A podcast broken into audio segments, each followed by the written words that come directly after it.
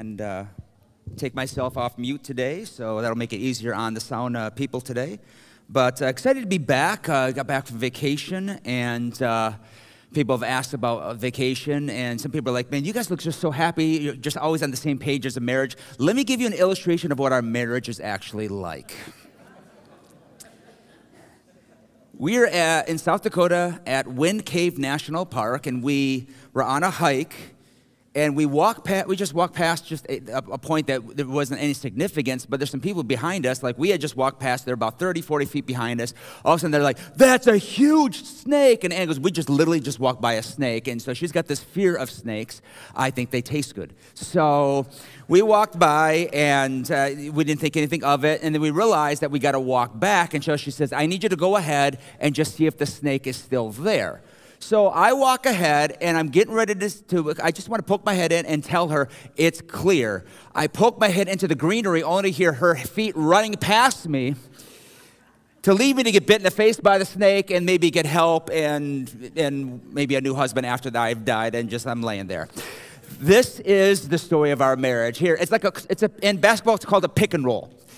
You pick, I'll go score. And that's the story of our marriage. So, uh, no, we had an amazing time, restful time. Uh, I would recommend going out to the west, uh, hiking some mountains, uh, climbing a few cliffs, and just enjoying the outdoors of what God has created. I would highly, highly recommend. Next week, I cannot reiterate enough. If you've not been baptized, you should get baptized. And let me just speak to every adult here where maybe you've been serving the Lord for a very long time and you've never been baptized. Let me tell you, I think this is not something that you build up toward obedience. This is our first step of obedience. And if you've never been uh, submerged in water, we do not hold you under the water. Uh, we do not count to 10. Uh, we don't hold you, if you've got a lot of sin, you don't spend time underneath the water to get all of it off of you. Um, it is, in my opinion, one of the greatest things to do as a believer. It is this public profession of faith. So if you've never been baptized, I don't care how old you are or young you are, if you profess Christ, Stop by the counter after service. I mean, you can go to the website now and sign up, but stop by the counter after the service and let's get you signed up. Let's get you just walking in obedience toward the Lord. And uh, I've had people ask me, well, what about if I was baptized as a child? Um, I would still encourage, if you're following Jesus, be baptized the New Testament way. Jesus was baptized this way. I think you ought to be baptized this way. So it'd be an honor, honor to dunk you next week. If you have your Bibles, Matthew 15. Matthew 15. We are in a series called Questions Jesus Asked, and we Oh, we've got hundreds of questions that Jesus has asked, and we have been focusing on now. This week number eight, our eighth question. Um, there's no specific order that we've gone to these, like the most important questions. Um, honestly, I've let the staff pick out the ones that they've wanted to, to, preach on, a few of them that I wanted to preach on, and that's what happens when you let them take the first choice. Um, at the same time, I just love preaching the Gospels. Um, Matthew 15. One thing that I'm encouraged by when I go into public bathrooms, specifically men's rooms, all right, let me be specific. I only go in men's rooms. That came out really, really weird. uh, let's be real. There's like, you know, men's and women's, like anybody rooms, a family. I, am really like digging myself a little hole here. I only go in men's rooms, okay? But one thing that encourages me when I go into men's rooms is when I'm kind of encouraged when the soap dispenser is out. Why? Because it tells me men are using soap. Don't, don't look at me weirdly. You ladies, you wonder are men using the soap in the men's room? What doesn't encourage me is if I go back to the same men's room the next day or two days later and the soap dispenser is still out. That's disgusting. So, yeah, I think it's important to wash your hands after you use a public restroom. Now, the question is how many paper towels do you use? Someone said lots. What's the Joe? Joe, you're you're you're one towel guy. Anybody more than one? What's what's the, how many? Three. Three. One for the Father, one for the Son, one for the Holy Spirit. Is that how we do it? That's how I do it. I mean, I got three up here, three towels. But I want to teach you. I just found this out this week. How to wash your hands and only use one paper towel. Because we all need to be more like Joe, apparently. And so I found this out this past week. I'm going to move my Bible just so I don't get the Bible wet. Lord knows it's been spilled on 50,000 times. But I got some soapy water here. And you obviously you wash your hands, you cover them. You're supposed to say the ABCs, aren't you, as you wash your hands? Is that what we teach kids? Some of you are looking at me like I only count to two. Don't shake hands after the service. So you wash your hands, and this is what you're supposed to do. One, two, three, four, five, six, seven, eight, nine, 10, 11, 12. Why 12?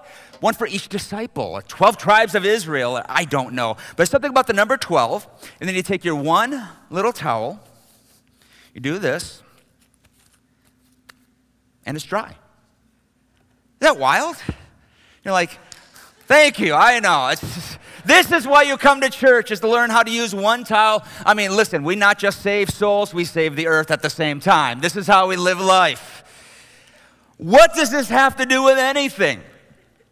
Because it's the washing of hands in Matthew chapter 15 that triggers the religious leaders, they're called the Pharisees, it triggers them to attack the disciples, but more specifically, Jesus, who is leading these 12 people. Something so simple washing hands, and these Pharisees, they're always looking for ways to trap Jesus, to attack Jesus, to really take him, who is a threat to their power and their abilities and their influence. They want to remove him so they can have their power with the people. So the washing of the hands is more than just a simple health tip today. This is what we're utilizing to help propel us into this argument. Matthew 15, verse 1. Pharisees and scribes come to Jesus from Jerusalem and said, Why do your disciples break the tradition of the elders, for they do not wash their hands when they eat? Look at that. We've seen your disciples eat their pigs. And it's not the amount that they're eating, they're filthy when they eat. I don't know. I don't know if anybody ever washes their hands before they eat. I don't always think about that. Um, I, I, have great memories of my grand, my great grandmother, Grandma Hunt. She used to wash my hands for me because Lord knows I'd walk in and grab everything playing in mud. And I just got great memories of Grandma Hunt. She was a Pentecostal um, mentor in my life, prayer warrior. Love Grandma Hunt. This would have been Grandma's Hunt gripe. This is her gripe. They don't wash their hands and it's not about being clean and eating cleanly per se. It's according to the what? Traditions of the elders. And Jesus answered them, Why do you break the commandment of God for the sake of your tradition? We're going to sit on that today. We're going to talk about tradition today. We're going to have a conversation about tradition. What does Jesus talk about? What is he getting at? Because with the disciples, they weren't necessarily doing anything sinful, but in the eyes of the religious, they were doing everything wrong and in their eyes, sinful. Has anybody looked at your, your life and pinpointed something that you're doing as sin? Not because God said something, but because they thought something. This is what was going on. You're breaking the tradition of our elders. We've got a tradition, you're not doing it, therefore, you must be in sin. So the question is what is tradition? So I went to that great gospel book, the, uh, the dictionary, and this is what it says Trans- Tradition is the transmission of customs or beliefs from generation to generation. It is the transmission of customs or beliefs from generation to generation. So you can have a habit that you do, but it's not truly a tradition unless it's been passed on to the next generation. Like I've got my silly, stupid uh, birthday song that I sing to my kids. I've sung to my kids as long as I, I've known, and that's kind of been my custom. But when I found out that when my son was in leadership and marching band, that he was singing that song to his trumpet players, I'm like, we've got a tradition. And right here, I want to sing Fiddler on the Roof and get into the song tradition, but I don't want to ruin the movie for you. Uh, but we all have traditions, and are traditions wrong? Not some of you traditional people, no, they're not necessarily wrong. I mean, we all have annual traditions. Like my wife used to have a tradition, used to. Like on the very first Michigan game, it's in two weeks, hallelujah she would get my frosty Michigan mug, fill it with Coke, set that down next to the couch, and big bowl of pretzels. And she's like, I just want you to enjoy your first game. Now, the reality is she just wants the season to be over, but she would, that would be kind of a annual thing that she used to do. Now she's like, oh, it's coming again. She just wants it done. We all have annual traditions in our home. We have holiday traditions. Like the first time we spent Thanksgiving together, and she didn't realize that I have a holiday tradition every Thanksgiving of watching the Lions lose. You watch them lose, you cut the turkey, that's what you do as an American. That's just, and meanwhile, her family's like, Does he watch all of the games? She goes, I've never seen this before. I don't know. We have annual traditions, um, like Anne's annual tradition in her family. Everybody opens up gifts one at a time and everybody watches. And my tradition was you rip it open, you celebrate, and you go on the rest of the day. And she has slowly infected the rest of my family, and now it's a slower Christmas than it's ever been in 24 years of marriage. Everyone's got their traditions. We've got all sorts of traditions. We got religious traditions. I remember when I went to Midland as a youth pastor. And I'm like, oh, does the church have any like tra- traditions, like things that they do every year? Um, like Christmas Eve, like, oh, we do a great Christmas Eve service, but we also do a Thanksgiving Eve service. That's a tradition at this church. I'm like, Thanksgiving Eve? What is that? And so I heard about, so I showed up in like khakis and a, and a polo shirt. Nobody gave me the heads up that everybody is dressed in like suit and ties. I mean, it's like a prom over a pizza. Like you show up to Thanksgiving Eve, there's like 1,200 people there, and everybody is dressed like it's Easter Sunday. And I'm like, I look like an idiot here. And so for my first Christmas Eve, I got dressed up. I put a three piece suit on. I had this nice pinstripe suit because that's what I used to preach in. I used to preach in three piece suits. Oh my Lord. Um, so I show up in that. Anne's decked out. We walk in, and everyone's in khakis and Christmas sweaters. I'm like, Help a brother out here. I'm, I'm on staff. Somebody give me the heads up. We've got traditions that linger, traditions that we do. And traditions are good. Traditions can be wonderful. Why? Because they give a sense of purpose and recognizability. They are a part of our church. In fact, we've got a tradition, and it doesn't feel like it, but we've got a tradition that when we show up, we have a tradition that when we show up, the first thing that we do is we sing. But we do more than just sing songs. We lift high the name of Jesus, and we bring all of the focus of our hearts and our minds toward Jesus, and we do that through song. Then after that, we have a tradition of listening to this guy yap for a few minutes, and we go about our Sunday. We've got a tradition every single Sunday that if you need prayer, you ought to be able to be prayed for. It was essential to the first church, it's essential to ours. So whether it's up front or in our prayer room after the service, off to my left, we've got a tradition that if you need prayer, we believe in the power of prayer and we believe that prayer changes things. That's a tradition here at this church. Traditions are great, but let me tell you this in my 25 years of ministry and 13 years as pastor here, I will say that the most contentious thing that I've seen in churches up to this point is traditions. Some people think the most contentious things in churches is issues of sin. I'm just here to tell you that's not the most contentious thing, it's traditions. My first five years here, some of the nastiest letters that I got from people that were unsigned. I don't know who unsigned is, he, but unsigned doesn't like me. Uh, let, me, let me give you the very first note, unsigned note I ever got. This is hilarious. In fact, it got posted um, in a magazine. I, I, submitted it to on a tweet and ended up getting posted.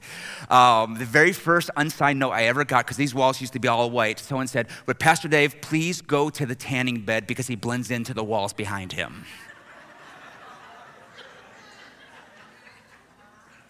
yes, I've got Canadian blood. I'm extra white. I get it.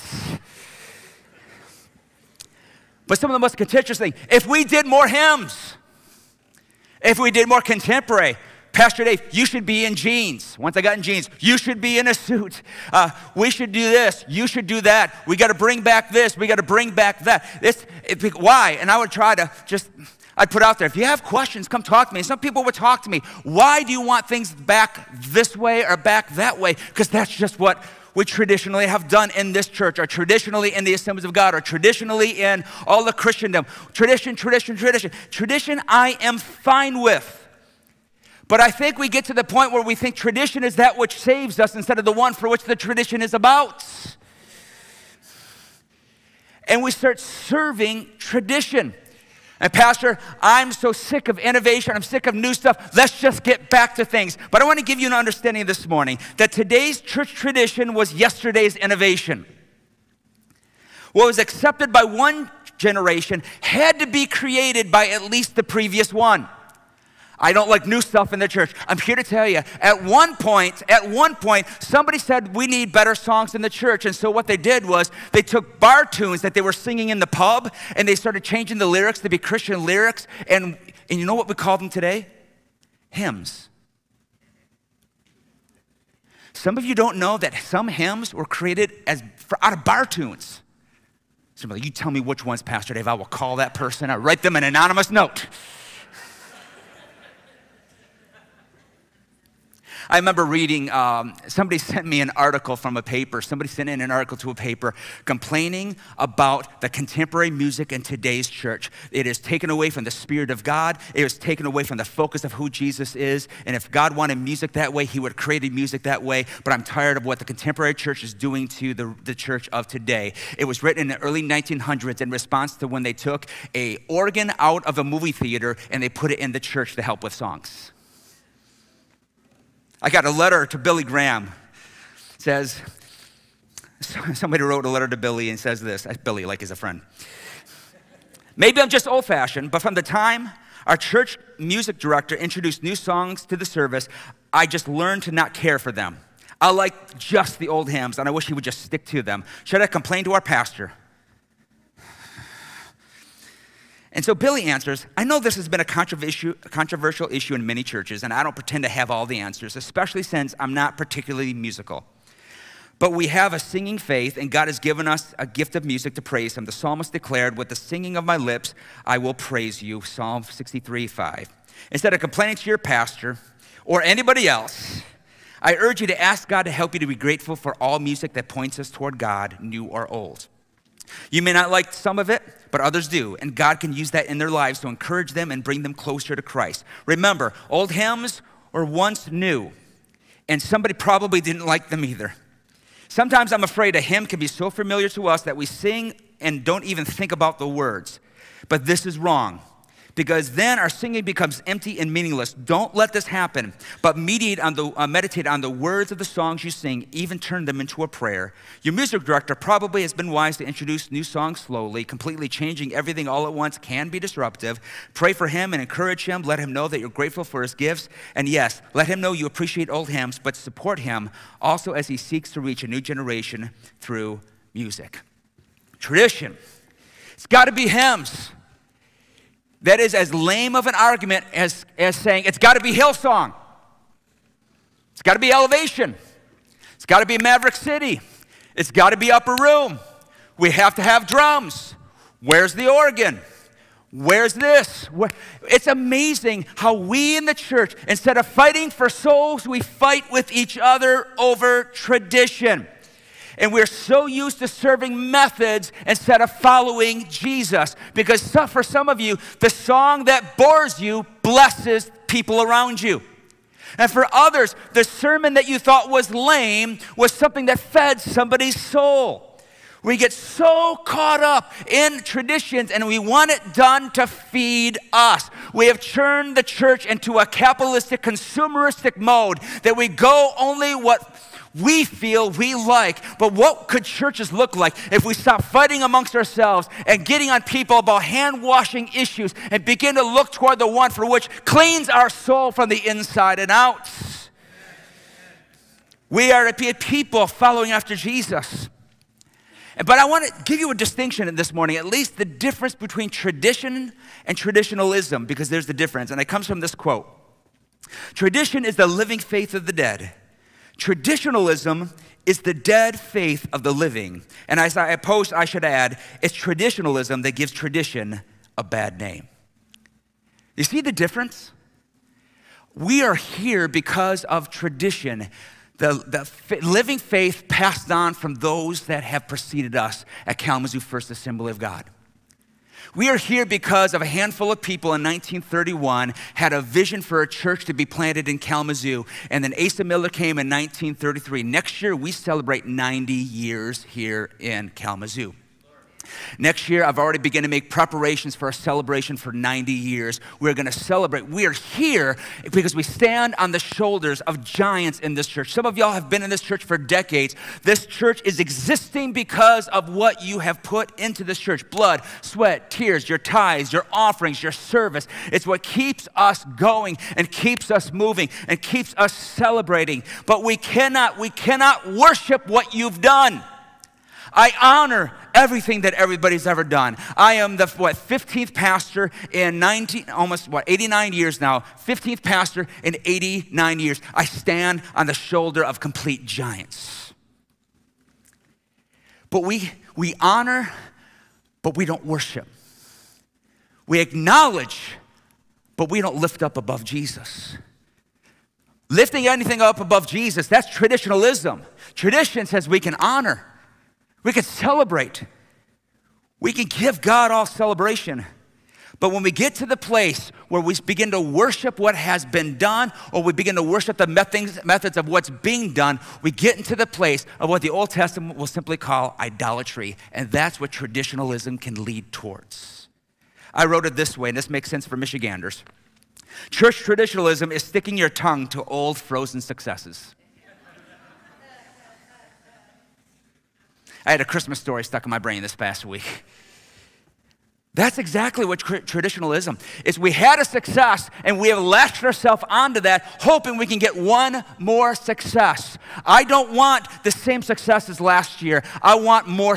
I want more of what God has in store. God will take us from glory to glory to glory. Listen, when, when God told Moses to go free the people, he told them from a fiery bush. And what he didn't want Moses to do was come back to a fiery bush and just worship the fiery bush because that's what he did back back then, but when he came back, it looked like the mountain was on fire. Why? Because God will redeem you in one moment, but he takes you from glory to glory to glory to glory. And if we're not careful, we can worship those moments and we keep going back to those moments instead of turning our face toward Jesus saying, God, give me more do something new in my life. So Isaiah chapter 43, God says to the people of Israel, Stop battling with what happened. I'm about to do something new. Can you not perceive it? This is what Jesus is trying to convey to these Pharisees. You're lost in your traditionalism. And this is what he says, verse, uh, let's, let's, read the question again. Why do you break the commandment of God for the sake of your tradition? For God commanded, verse 4, honor your father and mother, and whoever revels, father must, uh, or mother must surely die. But you say, if anyone tells his father or mother, what you have gained from me is given to God, is it not, he is not he need not honor his father. For so the sake of your tradition, you have made void the words of God, you hypocrites. Now, let me stop there. Let me give some uh, insight. Mark chapter 7 is the parallel of this passage, and there was a tradition developed called Corban. Corban was a tradition that the Pharisees said, you got to honor your father and mother unless, unless the temple needs something from you. And this was their way to say, hey, it's actually more priority for you to take care of the temple than you are to take care of your aging parents. And so Jesus calls them out and says, all you're doing is you're taking and adding traditions to monopolize on people and to leverage it for your own, your own well being. And that's why he quotes Isaiah chapter 29. These people honor me with their lips, but their heart is far from me. In vain they worship me, teaching as doctrines the commands of men. Look at that. Their heart is far from me, and they're teaching doctrines really as traditions, or traditions as doctrines. Jesus is getting after their heart. They were validating or valuing traditions about God instead of valuing connection to God. Let me say that again. They were valuing their traditions about God. You can have great traditions, but if your value is only in the method, you've missed the heart. Because the heart of the tradition, when it was set to connect you to Jesus, that's what it has to be about. Because every tradition that we have in this church and every tradition that we ought to be, that we are doing or that we do do, every tradition should point toward two things. It should help people to love the Lord our God and help us to love one another as we love ourselves. And our connection to Christ, it, it shouldn't be just about traditionalism. Our connection to Jesus ought to be life giving, not a lifeless routine. Our relationship with Jesus is just that. Religion is not a bad word, but the problem is, is we've taken religion and we've made it about rules. That if I do the right things, then I am the right thing, as opposed to going to Jesus and realizing that apart from you, there's nothing right that's going on inside of my life. So therefore, I need you, Jesus. And then once I find Jesus, I begin to kind of live out of that, and that's where traditions get born and can be a wonderful thing. Now, let, let me say something, and, and I promise you this is not going to get me in trouble with my wife.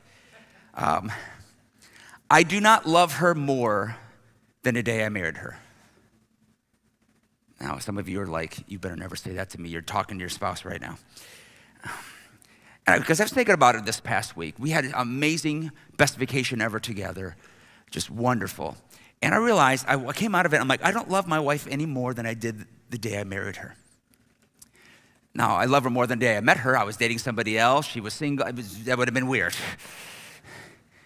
But I don't love her more. I love her deeper.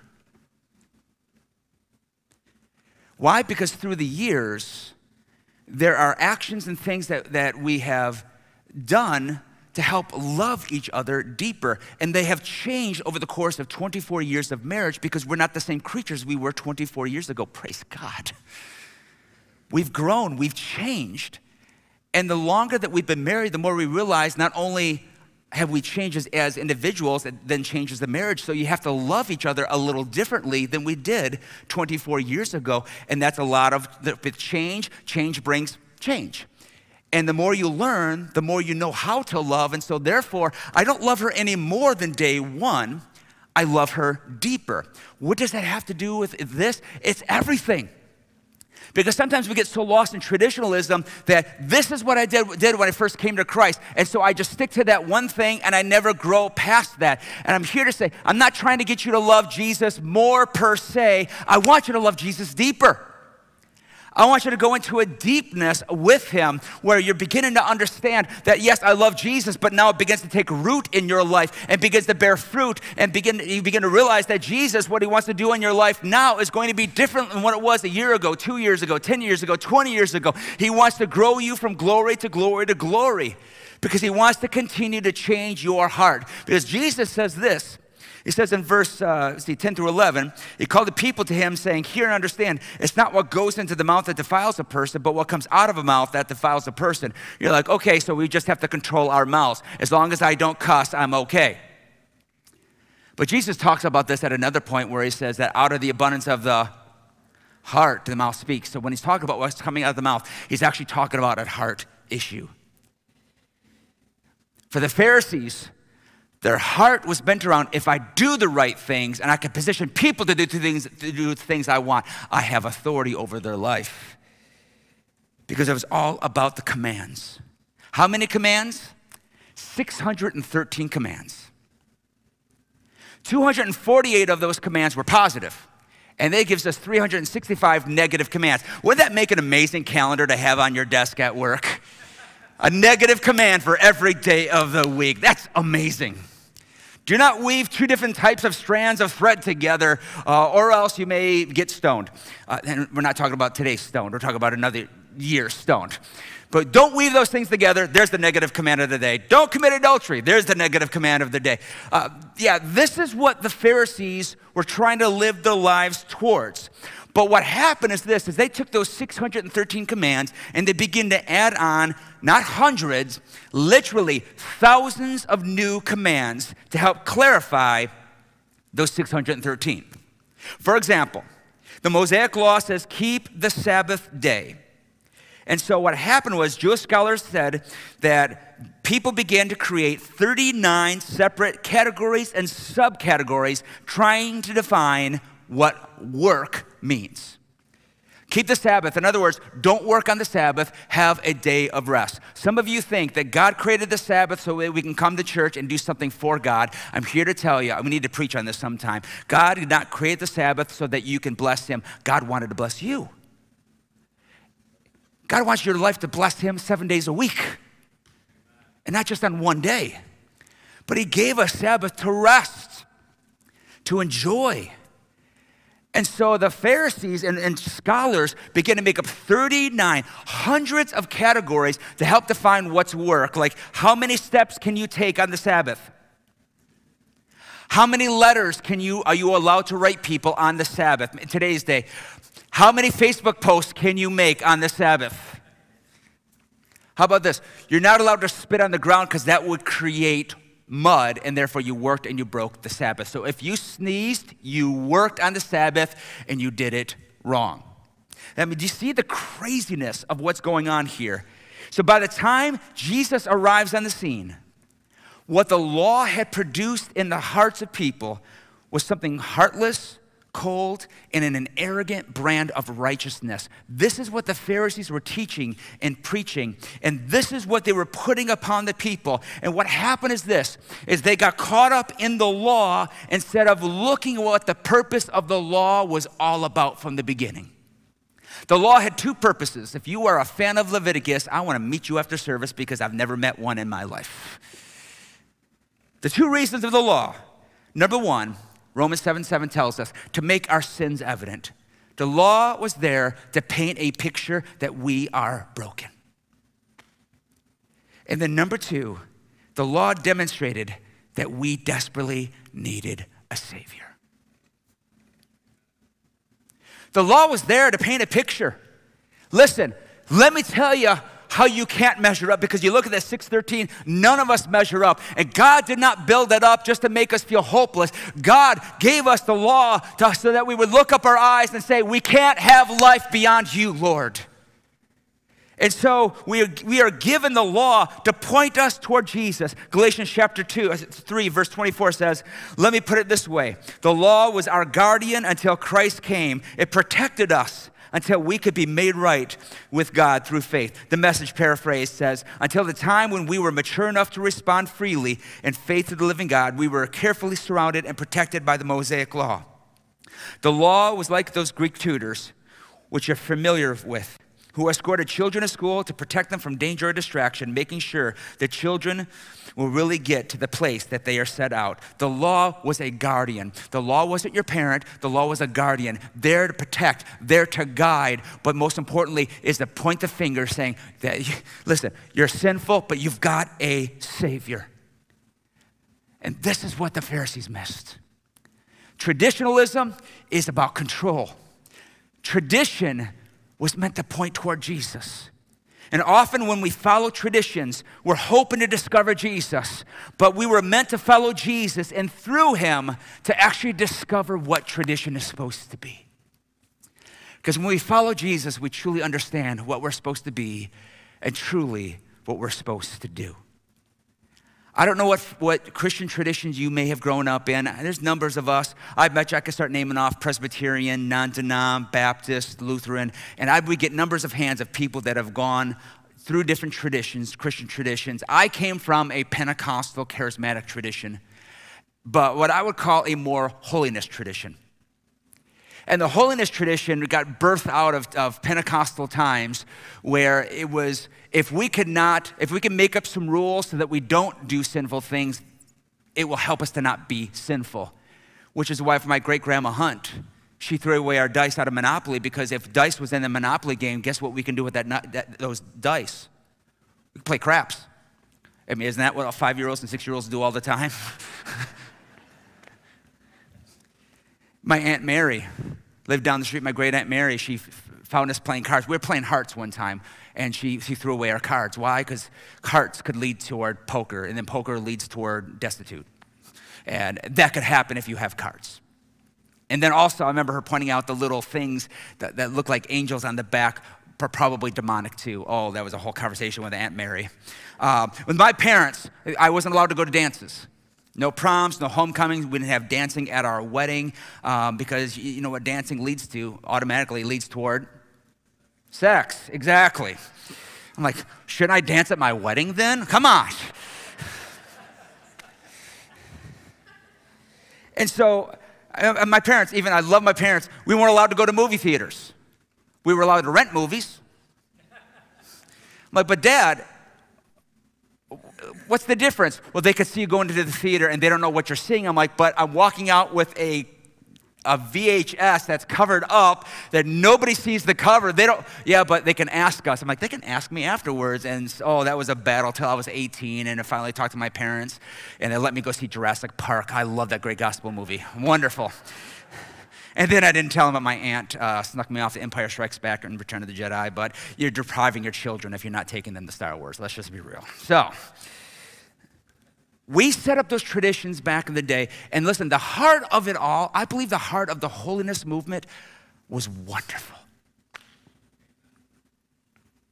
The heart of it was wonderful.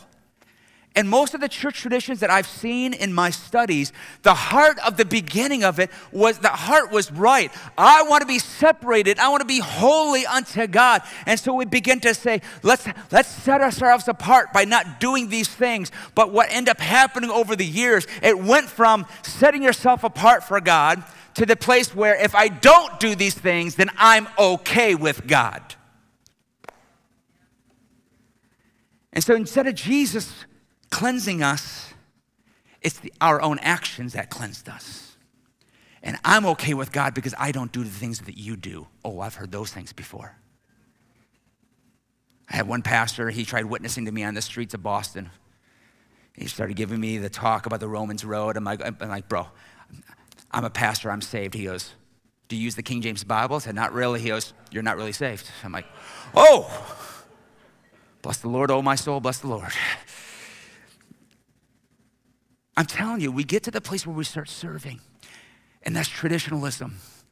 And do we want traditions? I love traditions. But I want them to be born out of this passion that says, I want to know Jesus. And I want traditions that are going to point me toward who he is. And so I'm going to give you a litmus test for any, any and all church traditions that are going to help us and guide us. And here's, our, here's my litmus test. This is how I wrote it. Number one, does it compel me to love the Lord deeper? Number two, does it compel me to love people deeper? And number three, does it invite others to do the same? And if our traditions are getting us on a step for which we step onto it and look down on people, we've missed the boat. If our tradition is to build up a platform so I can, we can stand and say, Everybody, look at my good life and my perfect life, and if you could be just like me, our traditions should position us to be broken and so humble before the Lord that says, What I'm doing here, that when we come together and we worship, when we come together and we read scripture, when we lift up our hands or when we drop to our knees, that whatever traditions we go after, it should position me to say, this here is putting me in the place of focusing on the one, the audience of one, and to him, the King, eternal, immortal, the invisible, the only God, be the honor and glory forever and ever. Amen. It's positioning me to love him deeper. And it's compelling me not just to love him deeper, but not to look down on people, but to be amongst him and recognize that when he pours into me, immediately I want to love people around me. And I live it in such a way that it makes other people look at my life and not turn down their nose or turn up their nose, but say, they have tapped into something real. And there must be a real God because when I see the change, when I see their life, and I see how they love me and engage me, that's the type of Jesus that I want to be after. It invites them to do the same. You see, we need faith traditions that create space, not just for God to move in our services, but to move in our lives. I love traditions. But I am so tired of being attacked the years over traditions about the service. The service makes up 1% of our week. God, don't give us traditions that will transform us Sunday morning. Give us traditions in our daily lives that transform our lives on the daily. That's why we ought, that's why I believe in reading our Bible every day. It's a tradition of mine. I wake up in the morning, I come to the office, I get my scripture journal out, and I traditionally I sit and I digest scripture together. I've got worship music on in the background. That's my thing. That may not be your thing, but y'all ought to be in the scriptures. You ought to be spending time in prayer. If you, if you need something to pray about, here, here's an easy prayer list right here. Go on Facebook and simply post this. Does anybody have something to pray about? Give it an hour, you'll be set for the week. Be a man or a woman of prayer. Find someone to encourage. Maybe that should be a tradition, is that every single day you should find five people to encourage. Maybe it should be a tradition that every single day you contact two people that God lays on your heart just to let them know that you're going to be praying for them and you actually do pray for them. And what you're starting with in your heart is the idea of tradition. And this is in a Pentecostal church, and I need a musician to come up to help me shut up here. In a Pentecostal charismatic church, the one of these things that sometimes that we can get in trouble with is in Pentecostal churches, we tend to set aside tradition for the sake of revelation. And like, well, as a charismatic, I celebrate we don't have traditions. But I, I would argue, do you know what a Pentecostal tradition is? Is spontaneity. And, so, and I've had, Pastor, the Spirit of God really moved today because you went off your notes a lot. I'm just going to tell you, I memorize my notes. It looks like I'm off my notes. Sometimes I do get off my notes. Let's be real. But, or sometimes I'll come up in a service and I'll like I'll, pause worship just to speak a word that God's laid on my heart. The Spirit of God really moved today because it was spontaneous. As charismatics, sometimes we serve the spontaneous and the crazy and the out of the box, and we think that's God. Can I tell you what? That's our that's a tradition. And we got to get back to the place where we don't have to choose one or the other. We need tradition. What is tradition? Tradition is what God has spoken. You know what this is? This is a book of tradition of what God has spoken. But what we need is more than just what God has spoken. We do have to say, God, speak to me today. We need both. We need tradition and revelation, obeying what God said before and obeying what God is doing now. Because when I read this, one thing that I love about this is that we celebrate what God has done. We celebrate what God has spoken. We celebrate all the miracles, but also it helps you to look up, our, uh, look up and realize He's not done yet. There's revelation. He wants to speak into us and give us revelation. And the revelation He gives you might be different from the one He gives to the person next to you. I've had people say, God gave me revelation. I need to stop doing this. So maybe we need to announce that as a church. I'm like, are you telling the rest of us to stop that or just you? And he goes, well, I, God gave me a word. I just assume it's for everybody else. I'm like, no, no, no, no, no. At times that God speaks specifically to you. That's revelation. At times He speaks directly to the church. He does both. And I celebrate that we've got traditions, but Lord, help us in 2022 recognize He still wants to give us revelation today. And one of my prayers today is not to get you out of tradition per se. I love to get you delivered out of traditionalism. But I don't want to disregard tradition. I want to recognize, recognize it's a part of the same coin. We need revelation. Holy Spirit of God, give us revelation like never before.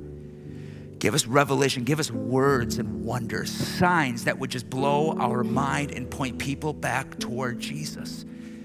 Give us words of wisdom. Give us words of knowledge. Give us measures of faith.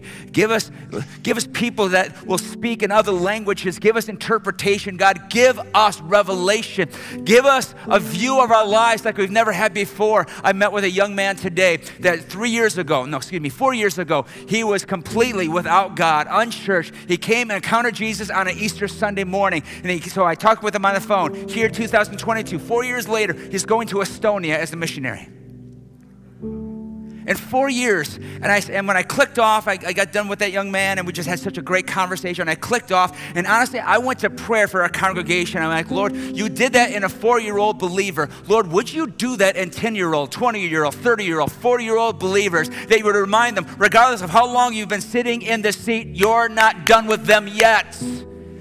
God, call missionaries, call teachers for the kids and youth leaders, call more worshipers people to, to get into the worship band or people to sing. Call people to stand at the doorways and greet people with smiles. Give people revelation that God isn't done with you yet. And what God might do in your life might be, can I just say it this way? Might be the most non traditional way you expected. We don't serve the tradition, we serve the one it's supposed to be about. The question is simply this why do you break the commandments of God for the sake of your traditions? Jesus hit the Pharisees with a two by four between the eyes. And my heart for us today is that God would do that to us this week. Would you make it your prayer? This two weeks, two questions that I want you to solve this week. Number one, what traditions do I observe? Ask yourself that. What are my weekly traditions or what are my daily traditions when it comes to serving God? Maybe your only tradition is you show up to K First and listen to Pastor Dave yap. ask the question what are my traditions in terms of me serving Jesus? And secondly, am I seeking after revelation in my life? The reason why I like scripture journals is this I don't like just reading what it says. I love the blank page next to it. I begin to write down what is God speaking to me now? Because they're going to work hand in hand. I do not believe that what God speaks to us today will ever contract the word he gave to us yesterday. They go hand in hand. Bow your heads with me. I'm done yapping.